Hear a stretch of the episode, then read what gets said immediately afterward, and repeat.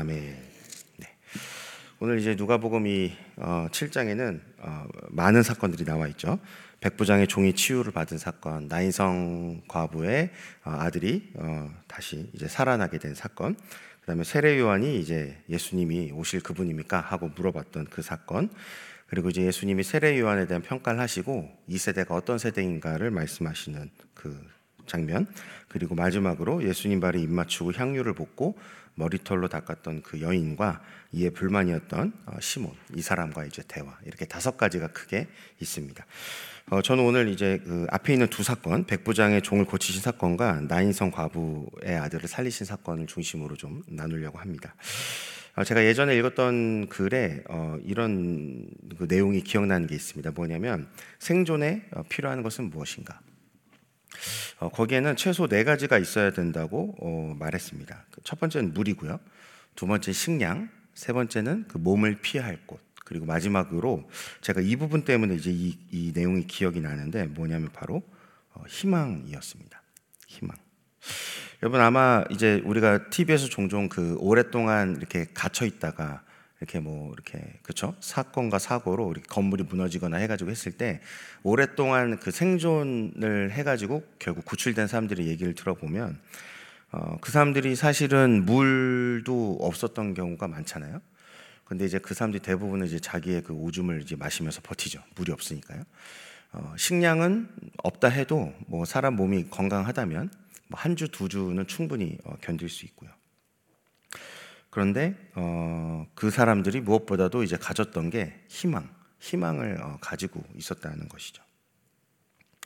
우리나라는 통계를 보면요, 22년 기준으로 하루에 25명 정도가 자살한다고 합니다. 근데 이, 이 25명이요, 뭐 여러 상황과 이유가 있겠지만 아마 물과 식량이 없어서 자살하는 경우도 불, 물론 있을 것입니다. 그러나 대부분의 그 사람들은 물과 식량이 없어서 자살하지 않죠. 대부분의 사람들은. 그 사람들이 그러나 공통적으로 가지고 있는 이유가 있는데 그건 바로 희망, 어, 희망이 없다는 것입니다. 희망을 가지고 죽음을 맞이하는 사람은 있죠. 그러나 희망을 가지고 자살하는 사람은 없습니다. 어, 그것은 말이 성립하지가 않죠. 그건 아마 정신병이라고 할 수 있습니다. 여러분, 우리 인생에도 희망이 필요하죠. 더 나아질 것이라는 기대가 없으면요, 사실 버티기가 어렵습니다. 여러분의 자녀의 문제라든지 아니면 재정의 문제라든지 그런 것들이 여러분 나아지지 않을 것이다라는 생각을 가지고 어떻게 그것을 붙들고 있을 수가 있겠습니까? 분명 그것이 나아질 거라는 기대와 희망이 있기 때문에 우리가 살아갈 수 있는 것이거든요. 지금 상황은 힘들지만 어렵지만 정말 벼랑에 내몰렸지만 이것이 반드시 역전될 것이다라는 어떤 그러한 희망.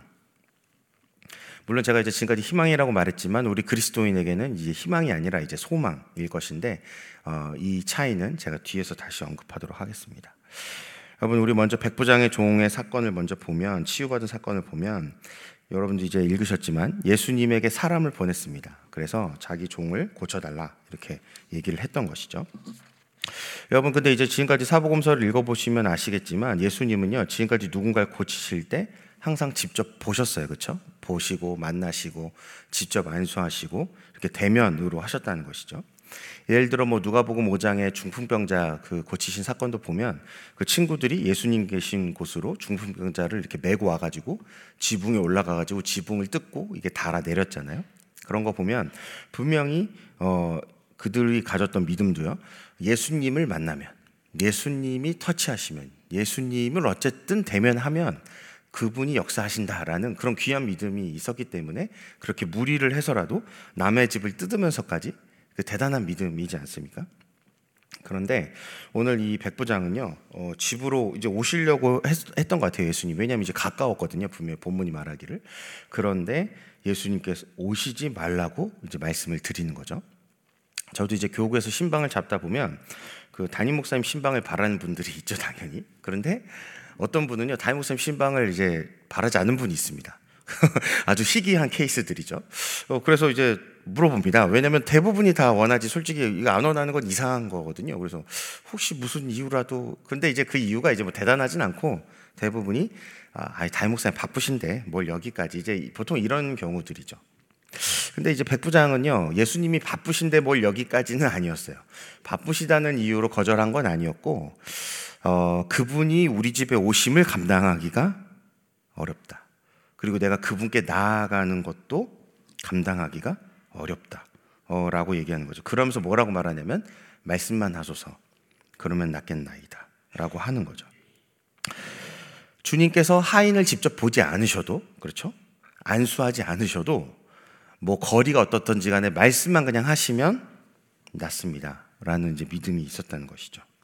그래서 예수님께서 구절에 이렇게 말씀하십니다. 내가 이스라엘 중에서 이반한 믿음을 만나본 적이 없다. 와, 야, 이런 믿음, 야, 대부분 나를 만나려고 난리인데 예수님 한 번 어디 길거리 나가시면 다 둘러싸가지고 그렇잖아요.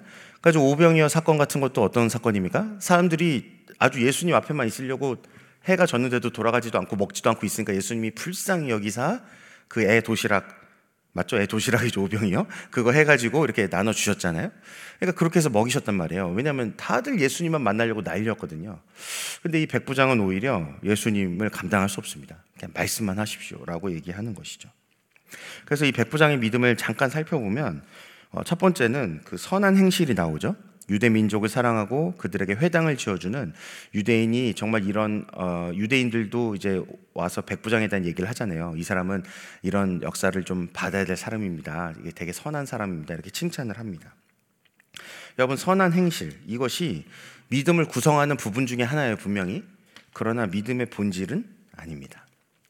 이제 이 사람의 그 백부장의 믿음의 두 번째는 6, 7절에 나오는데 거기 보면 이제 예수님이 오신가 나 예수님께 나아가면 감당할 수 없다라고 얘기하잖아요. 겸손함이죠. 정말 주님을 높이 보고 자신을 그분 앞에 낮추는 그런 겸손함인데 이건 역시 믿음의 구성이죠. 믿음의 한 부분이죠. 그러나 이건 역시 믿음의 본질은 아닙니다. 세 번째가 바로 8절인데 8절은 우리 다 같이 한번 읽어 보겠습니다. 8절.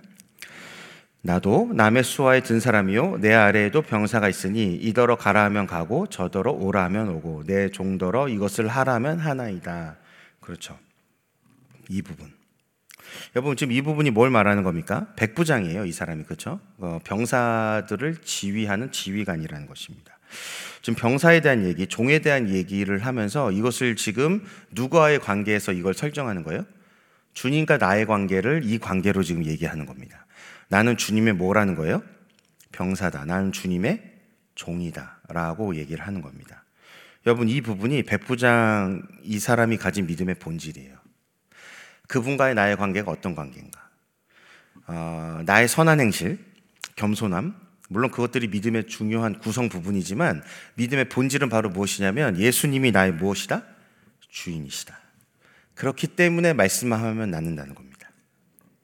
그분이 나를 설득할 필요도 없고요. 나에게 어떠한 무엇을 할 필요가 없이 다만 그분이 말씀만 하시면 나는 낫는다. 이 믿음의 본질을 가졌던 사람이죠. 그러니까 예수님 말씀하신 거예요. 이만한 믿음을 만나본 적이 없다.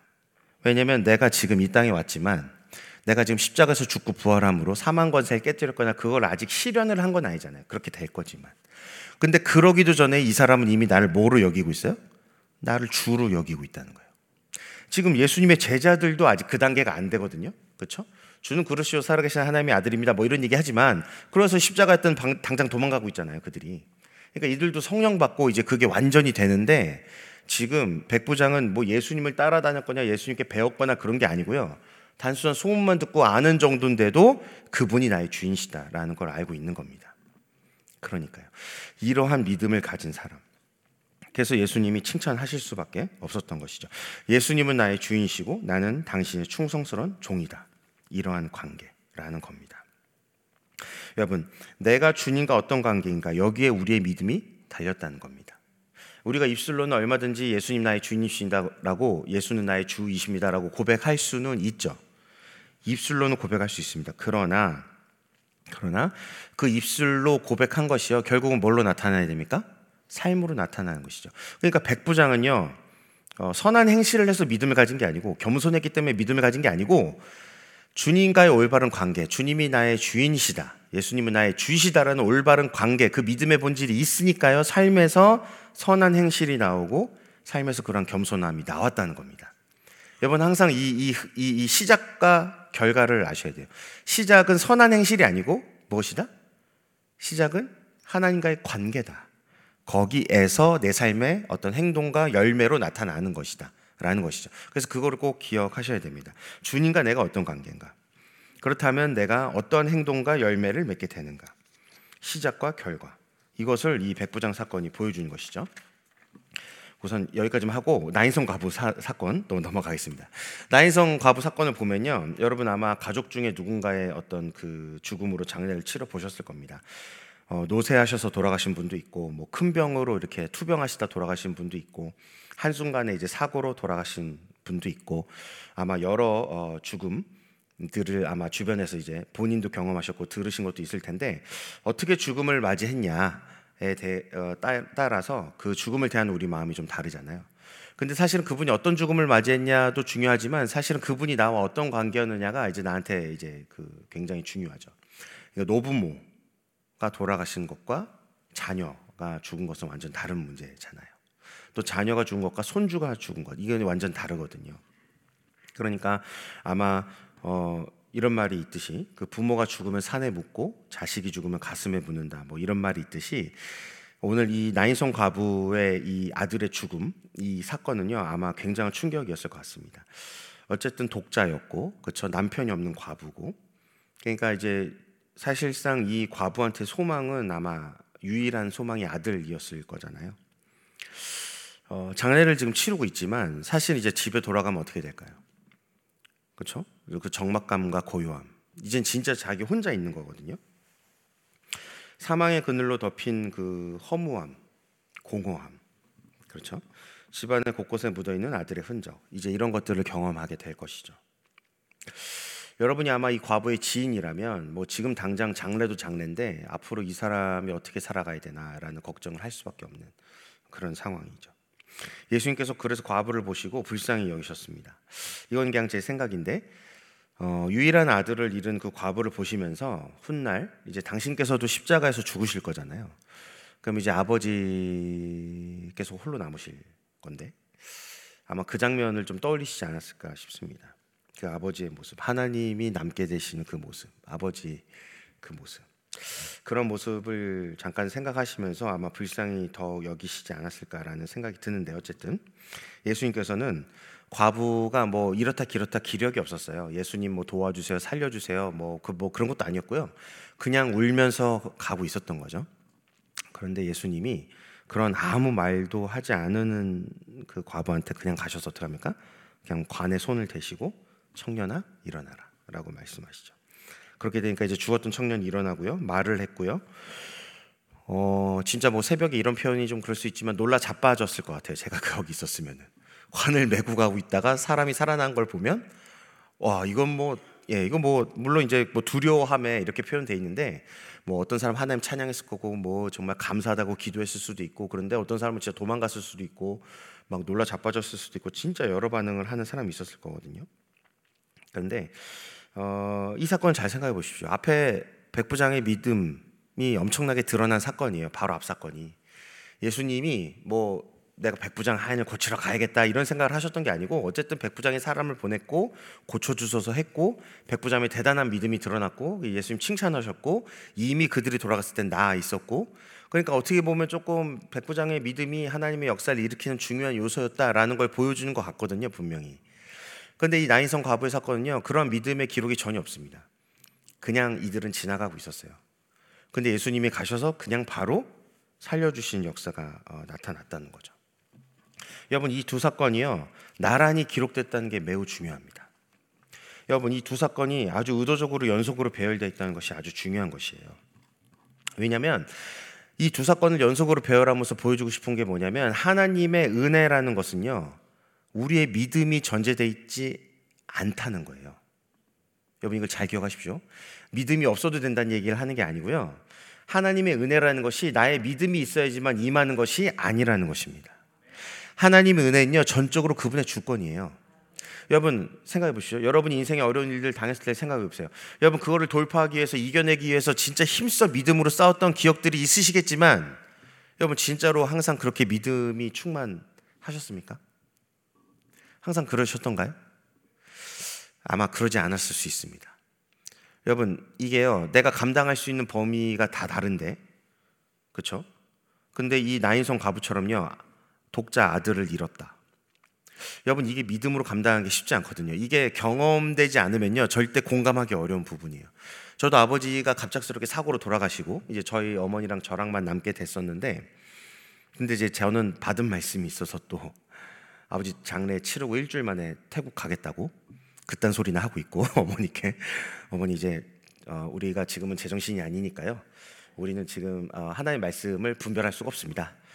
그러니까 우리가 정신 말짱할 때 받았던 말씀대로 가겠습니다. 저는 하나님 부르셨기 때문에 태국 갑니다. 어머니가 뭐 욕도 안 하셨어요. 심지어 야뭐 이렇게 욕조차도 할, 할 힘이 없으셨어요. 그냥 아무 말도 안 하셨어요. 그리고 이제 전 뒤돌아서 기도 시작했죠. 하나님 어머니가 이제 혼자 남습니다. 저 저도 저마저 가면 그리고 전 돈이 없습니다. 한 푼도 없습니다. 집에 빚이 어, 아버지 돌아가시고 알았지만 어쨌든 몇 억. 어 근데 아버지 하나님 부르시고 어, 좀 감당 안 됩니다. 근데 어쨌든 하나님이 그걸 다 이제 해결해 주셨는데 어쨌든 그 얘기를 여기서 할 건 아니고 분명한 것은 어쨌든 이러한 나인성 과부와 같은 충격적인 사건 정말 감당할 수 없는 사건. 어, 어떤 생각도 들지 않고 뭘 해야겠지도 모르겠고 그냥 완전 힘이 빠져서 축 늘어진 상태. 여러분 그랬는데도 불구하고 주님이 그냥 찾아오셨다는 것이에요. 믿음의 발현 이런 거 없이 찾아오셨다는 겁니다. 여러분 아까 저는 처음 설교할 때 생존에 관한 얘기를 하면서 이제 희망을 얘기했잖아요. 여러분 국어사전에 보면요 희망이나 소망은 같은 단어예요 사실은. 이 세상이 쓰는 국어 사전에서는 그런데 우리 기독교에서는 조금 이 두 단어를 구분하죠 성경에선 희망이라는 단어를 쓰지 않고 소망이라는 단어를 씁니다 성경에서 볼 때요 희망이라는 것은요 어, 아직 현존하지 않아요 일어나지 않았어요 그러나 미래에 일어날 걸 기대하는 걸 희망이라고 얘기합니다 그래서 이 희망의 주체가 누구죠? 사람이에요. 나예요, 나. 근데 성경에서 말하는 소망은요, 좀 다릅니다. 성경에서 말하는 소망은 언제나 하나님의 사역에서 시작되는 것이고요. 그래서 주체가 누굽니까? 하나님이에요. 주체가 하나님이기 때문에 소망은 어떻게 됩니까? 반드시 반드시 이루어집니다. 왜냐하면 이것이 나의 바람이 아니고 하나님의 바람이기 때문이죠. 아멘이십니까? 예수님이 오셔서 이 소망이 부분적으로 성취되고 성취되고 있어요. 그렇죠? 이제 재림 때 완전히 성취되죠. 그리고 성령님께서 어떻게, 어떻게 하십니까? 이제 믿는 자 가운데 임재하셔서 내주하셔서 이제는 예수님이 이미 이루신 것과 이뤄 가시는 그것을 어떻게 해요? 깨닫게 하시고 도와주시고 그래서 어떻게 우리가 그 소망을 붙잡도록 도와주신 분이신 것이죠. 아멘이십니까? 여러분 소망 있으세요, 정말? 전 여러분의 환경과 상황이 잘 풀렸냐를 얘기하는 게 아니고요. 잘 해결됐냐는 걸 얘기하는 게 아니고 여러분의 상황과 환경에 상관없이 여러분에게 소망이 있냐는 것입니다. 여러분 이 소망이 있으면요. 여러분 우리는 반드시 살아갈 수 있습니다.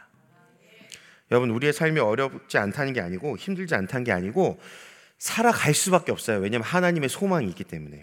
그래서 사도 바울이요 로마서 5장 5절에서 이렇게 말합니다. 소망이 우리를 부끄럽게 하지 아니함은 우리에게 주신 성령으로 말미암아 하나님의 사랑이 우리 마음에 부음받았다. 성령으로 말미암아 상황이 해결됐고가 아니고 성령으로 말미암아 하나님의 사랑이 우리 마음에 충만하게 부어졌기 때문에 어떻게 할 수 있다? 살 수 있다. 우리의 삶의 생존의 근거는 하나님의 사랑이다. 하나님의 극률이다. 하나님의 도우심이다. 하나님의 임재다라고 성경 분명하게 말하는 것이죠. 여러분 그렇기 때문에 우리의 환경과 상황에 상관없이 우리가 주님을 바랄 수 있고 주님을 구할 수 있고 주님밖에 없다라고 고백을 하는 것이죠. 로마서 15장 13절 이렇게 말합니다. 소망의 하나님이 모든 기쁨과 평강을 믿음 안에서 너희에게 충만하게 하사 성령의 능력으로 소망이 넘치게 하시기를 원하노라. 성령의 능력으로 뭐가 넘쳐요? 소망이 넘치시게 하기를 원하노라. 여러분 성령의 충만함은요 결국 뭡니까? 여러 가지가 있지만 바로 소망이 넘쳐나는 것입니다. 하나님의 바람이 넘쳐나게 되는 것이에요. 우리의 환경과 상황이 이렇지만 내가 백부장과 같은 상황일 수도 있고 나인성 과부와 같은 상황일 수 있지만 상관없이 성령에 충만하게 되면 여기에 소망이 있다. 이런 환경과 상황이지만 하나님이 이 가운데 무언가 일하실 수 있다. 일하실 것이다. 그러한 소망을 가지게 된다라는 것입니다. 그래서요, 오늘 본문에도 이 근거가 나와요. 뭐냐면 바로 16절인데 오늘 한번 다 같이 읽어 볼까요? 16절. 모든 사람이 두려워하며 하나님께 영광을 돌려 이르되 큰 선지자가 우리 가운데 일어나셨다 하고 또 하나님께서 자기 백성을 돌보셨다 하더라. 아멘. 하나님께서 자기 백성을 돌보셨다. 하나님께서 자기 백성을 돌보셨다. 여기에 뭐가 있다고요? 우리의 소망이 있는 것입니다. 여러분 백부장의 믿음 중요합니다. 그게 있어야 돼요. 근데 그보다 더 중요한 것은요. 하나님께서 자기 백성을 돌보신다. 라고 하는 그분의 사역, 그분의 성품, 그분이 자기 백성을 극리 여기시고 그분 자기 백성에게 소망을 부어 주시고 자기 백성들을 붙들고 계시고 너가 나인성과 아부와 같은 상황일지라도 어렵고 힘들고 정말로 죽음이 앞에 온 것 같은 상황일지라도 내가 너를 찾아가서 내가 너에게 생명을 주고 살려놓고 다시 일으켜 세운다라고 하는 그 하나님의 돌보심. 여러분 그렇다면 우리의 질문은 이것이 되어야 됩니다. 나는 그분의 백성인가? 그래서 백부장의 아까 그 사건에서 믿음의 본질이 나온 것이에요. 뭡니까? 하나님은 나의 주인이신가? 그게요, 내가 그분의 백성인가라는 질문과 똑같은 얘기예요. 예수님이 진짜로 백부장의 믿음을 칭찬하셨던 것은 그가 선한 행위를 했기 때문이 아니고 그가 겸손했기 때문이 아니고 야 나를 대단하게 여겨주는구나 그런 게 아니었고요. 그가 나를 주로 모시고 있구나였어요. 내가 백부장 너의 주인이구나. 심지어 넌 이방인이고 나를 잘 알지도 못하고 그냥 넌 나의 소문으로만 들었는데도 불구하고 너가 나를 주인으로 모시고 있구나.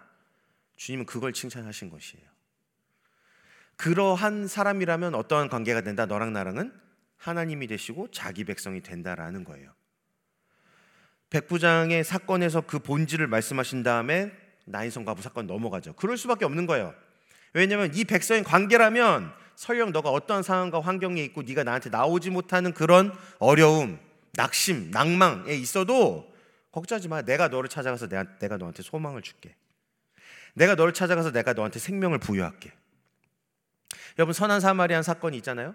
레인과 제사장들은 그냥 피해 갔어요. 왜 그러냐면 부정하기 때문이에요. 그렇죠? 근데 예수님은요 오셔서 관에 손을 대죠. 사실 이 이스라엘이 가진 율법 이 상황에서는요 이게 부정한 것이에요. 관에 손을 댄다는 것 자체가. 그렇기 때문에 이 부정을 해결해야 되거든요. 율법을 통해서. 근데 예수님은 그렇게 하실 필요가 없었어요. 왜냐하면 그분이 손을 대시면 부정한 게 오히려 뭐가 됩니까? 정결케 됩니다. 그분이 손을 대시면 사망이 뭐가 됩니까? 생명으로 바뀝니다. 그렇기 때문에 그분은 그렇게 하실 필요가 없었던 거예요. 그분은 우리가 부정한 상황이고 심지어 죽음과 사망에 이른 상황일지라도 그분이 찾아오시기만 한다면 우리에게 뭐가 살아나요? 생명이 다시 피어나고 생명력이 일어나게 되고 다시 살아나게 되고 다시 정결케 되고 다시 한번 그분 앞에 거룩하게 서게 된 역사가 나타난다는 것입니다. 그렇기 때문에 우리한테는요 결국 뭐가 중요하냐면 나는 그분의 백성인가? 그분은 나의 주인이신가?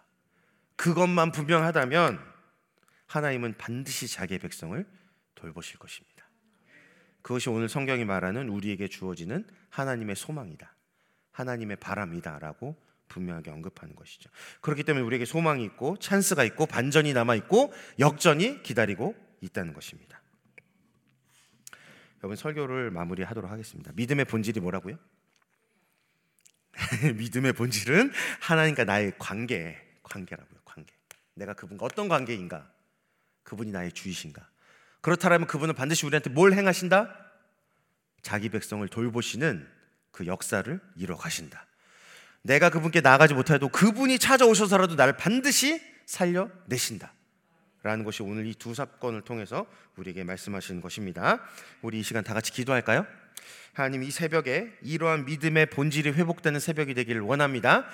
주님 우리가 정말로 이 시간에 다시 한 번 더 주님이 나의 주인이시라는 것을 예수님만이 나의 주가 되시고 왕이 되신다는 것을 다시 한 번 확인하는 이 새벽 되게 하여 주시옵소서. 그리하여서 그 주이신 예수님께서 자기 백성을 돌보시는 그 놀라운 역사가 우리 삶 가운데 경험되지길 원합니다. 하나님 우리 상황 가운데 찾아와 주셔서 안수하여 주시고 말씀하여 주사 낫게 하시고 회복되게 하시고 살아나게 하셔서 우리로 하여금 다시 한 번 더 이 땅에서 성령의 능력으로 충만한 힘을 입어 다시 한 한번 주의 백성으로 살아갈 수 있도록 힘 주시옵소서라고 우리 다 같이 한번 주여 부르고 기도하겠습니다.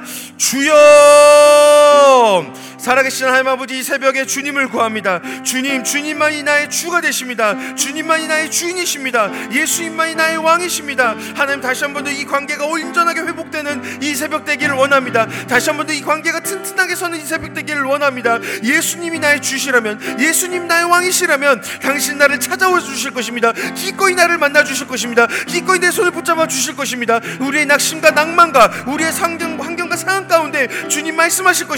일어나라고 하실 것입니다. 다시 일으켜 세워 주실 것입니다. 살아나라고 말씀하실 것입니다. 오 주님 오직 주님만을 기대하며 주님만을 바라며 신실하신 주님을 구하며 나아갑니다. 주님 역사하여 주시옵소서. 주님 만나 주시옵소서. 다시 한 번 더 이 믿음의 본질이 회복되게 하여 주시옵소서. 그래서 온전히 주 앞에 서길 원합니다. 그러한 믿음의 행실을 가진 자들로 변화되고 충만케 되길 원합니다. 우리를 통해서 계속해서 예수 그리스도가 나타나고 예수님을 믿는 그 믿음의 선한 행실들이 나타나기를 원합니다. 주님 우리를 살려 주시옵소서. 주님 우리를 회복시켜 주시옵소서. 주님 이 새벽에 우리를 일으켜 세워 주시옵소서. 그래서 오직 예수 예수 예수 예수 그리스도 한 분만이 왕이시며 한 분만이 주이시며 한 분만이 주인이시며 우리의 목자가 되시며 우리의 영원한 아버지가 되심을 회복하는 이 귀한 새벽이 되게 하여 주시옵소서.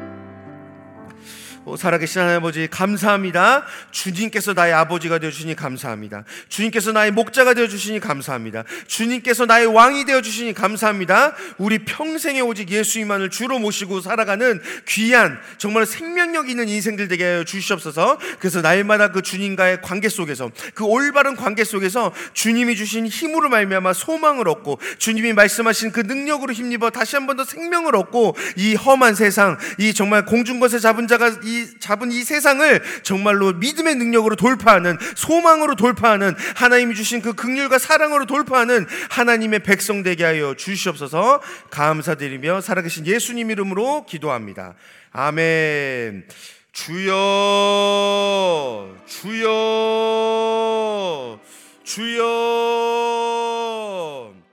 오 살아계신 하나님 아버지